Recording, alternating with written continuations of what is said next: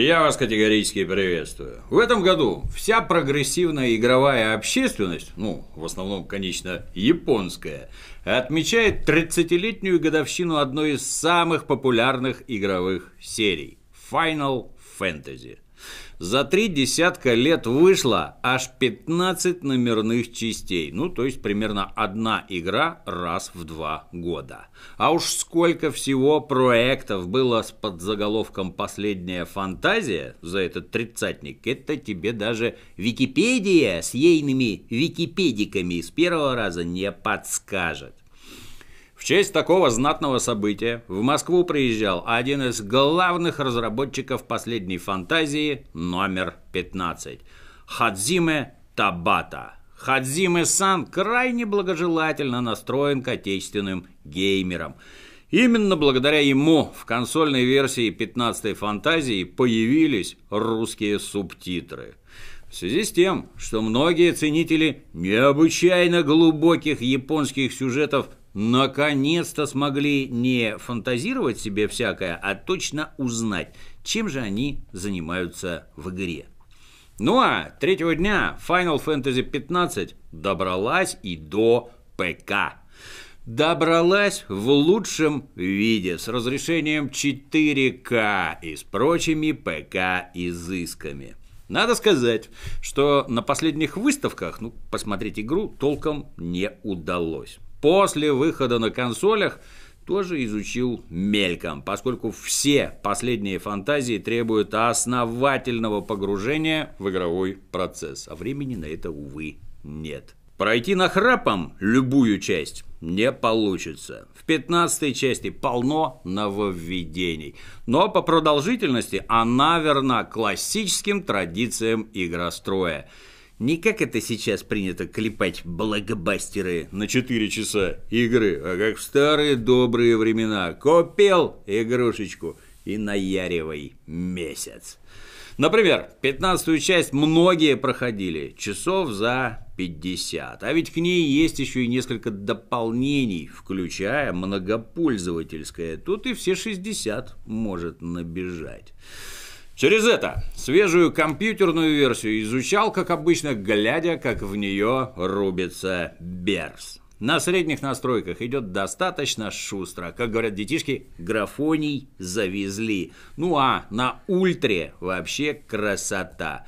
Но память жрет отчаянно. Если у тебя оперативки жалких гигов 8, будь готов, все забьется процентов на 95 наблюдая за новой, сочной графикой, за удивительными технологиями отображения травы, дыма и огня, обнаружил две вещи.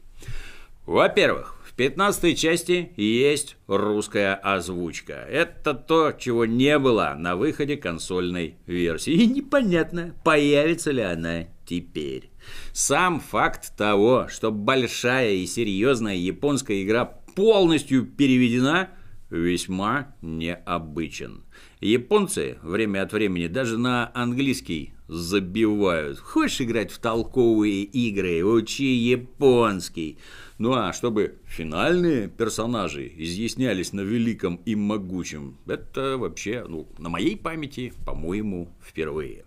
Сам Табата, будучи в Москве, заявил, что российский рынок для японцев очень важен. Это несмотря на порванную в клочья Обамой экономику.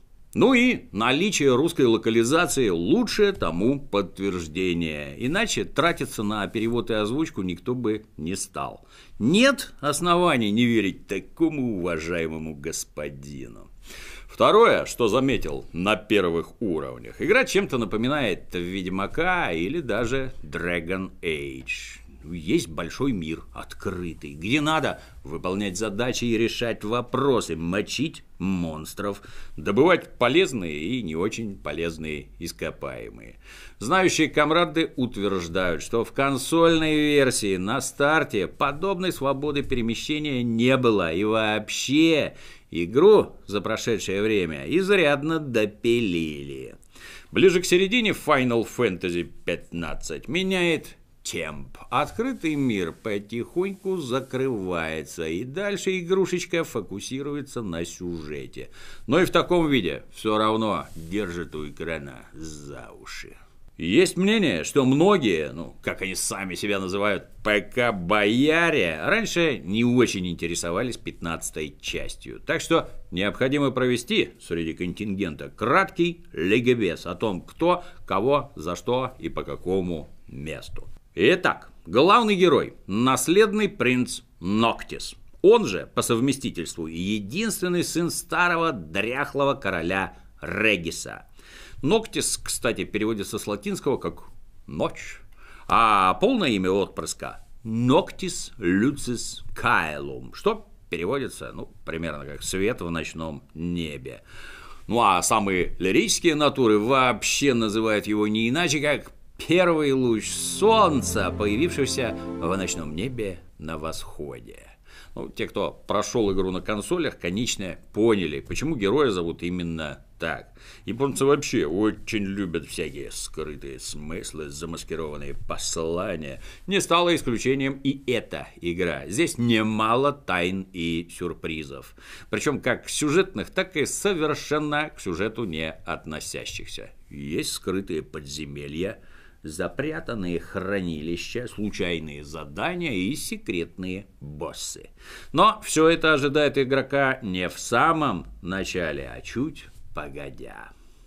А начинается все с того, что малолетний, хотя уже и изрядно подрощенный Ноктис, решительно покидает родные пенаты, попутно надерзив отцу с целью доказать, что он уже взрослый и не нуждается в родительской опеке.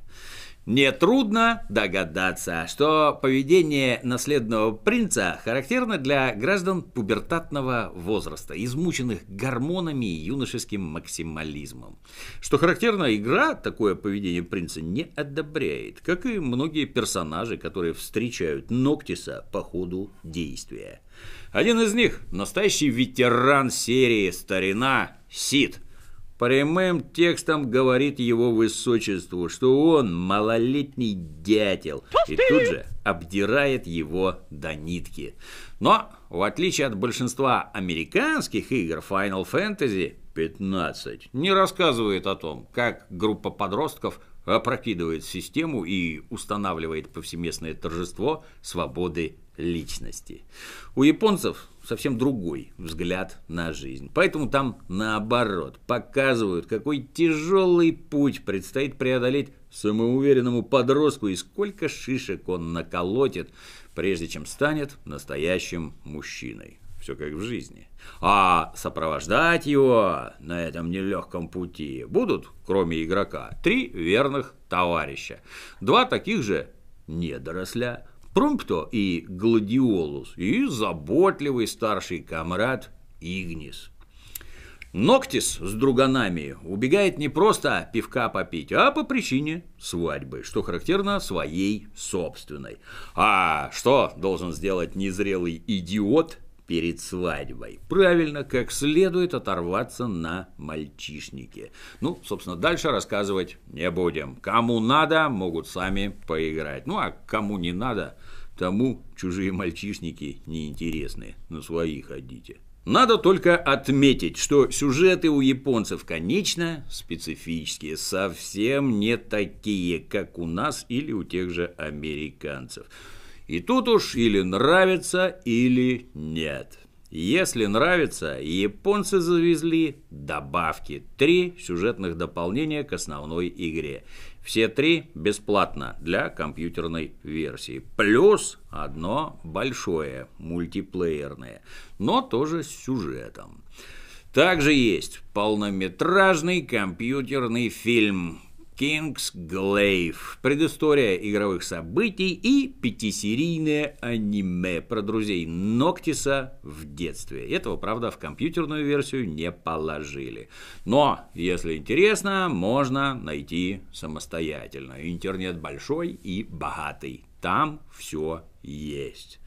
Ну а если тебе не особо интересен сюжет, если ты больше про игровой процесс, тут 15-я фантазия серьезно расходится со своими предшественницами. И опять же, больше походит на какого-нибудь Ведьмака, чем на предыдущие игры собственной серии. И есть немаленькая карта мира, по которой перемещаются герои, как на папашиной машине, так и на своих двоих. Ну а если повезет, на огромном ездовом цыпленке. Это Чокобо, тоже один из самых узнаваемых образов вселенной Final Fantasy. Помимо сюжетных квестов есть немало заданий побочных. Поиск предметов, фотографирование местных красот с последующей продажей фоток, охота, рыбалка, собирательство. Причем собирать заставляют всякое от драгоценных камней до красных жаб. Компьютерной версии весь этот мир похорошел, а населяющим его существам захорошело. NVIDIA выкатила специальный набор драйверов и несколько фирменных технологий, каждая для определенной цели. В наличии специальная технология Flow для улучшения огня, дыма, тумана и прочих объемных эффектов.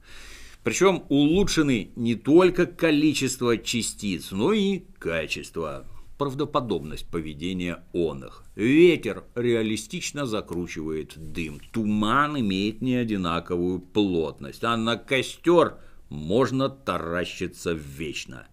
То же самое с отрисовкой травы. Специальная технология рисует каждую из миллионов травинок отдельно и отдельно же рассчитывает ее взаимодействие с объектами – в результате приминается трава строго по форме остывающих тел. Ну и, конечно, в компьютерную версию пятнашки встроен NVIDIA фоторедактор Ansel, который в любой момент замораживает картинку, снимает обалденные фотки с любой точки игрового мира и под любым углом, а заодно поможет вручную выставить любое освещение и накинуть сверху различных эффектов. Если твой ПК располагает приличным GeForce, картинка будет мое почтение.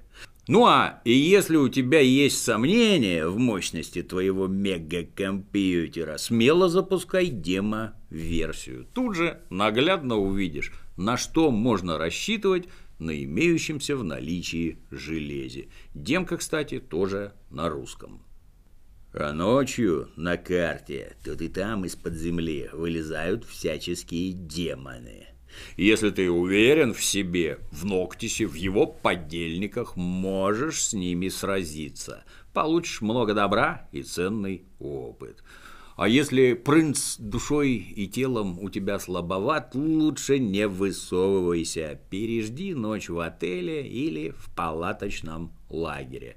Заодно приготовишь что-нибудь пожрать. Жратва, кстати, на некоторое время улучшает характеристики персонажей. А еще необходимо для превращения накопленного опыта в баллы для повышения уровня.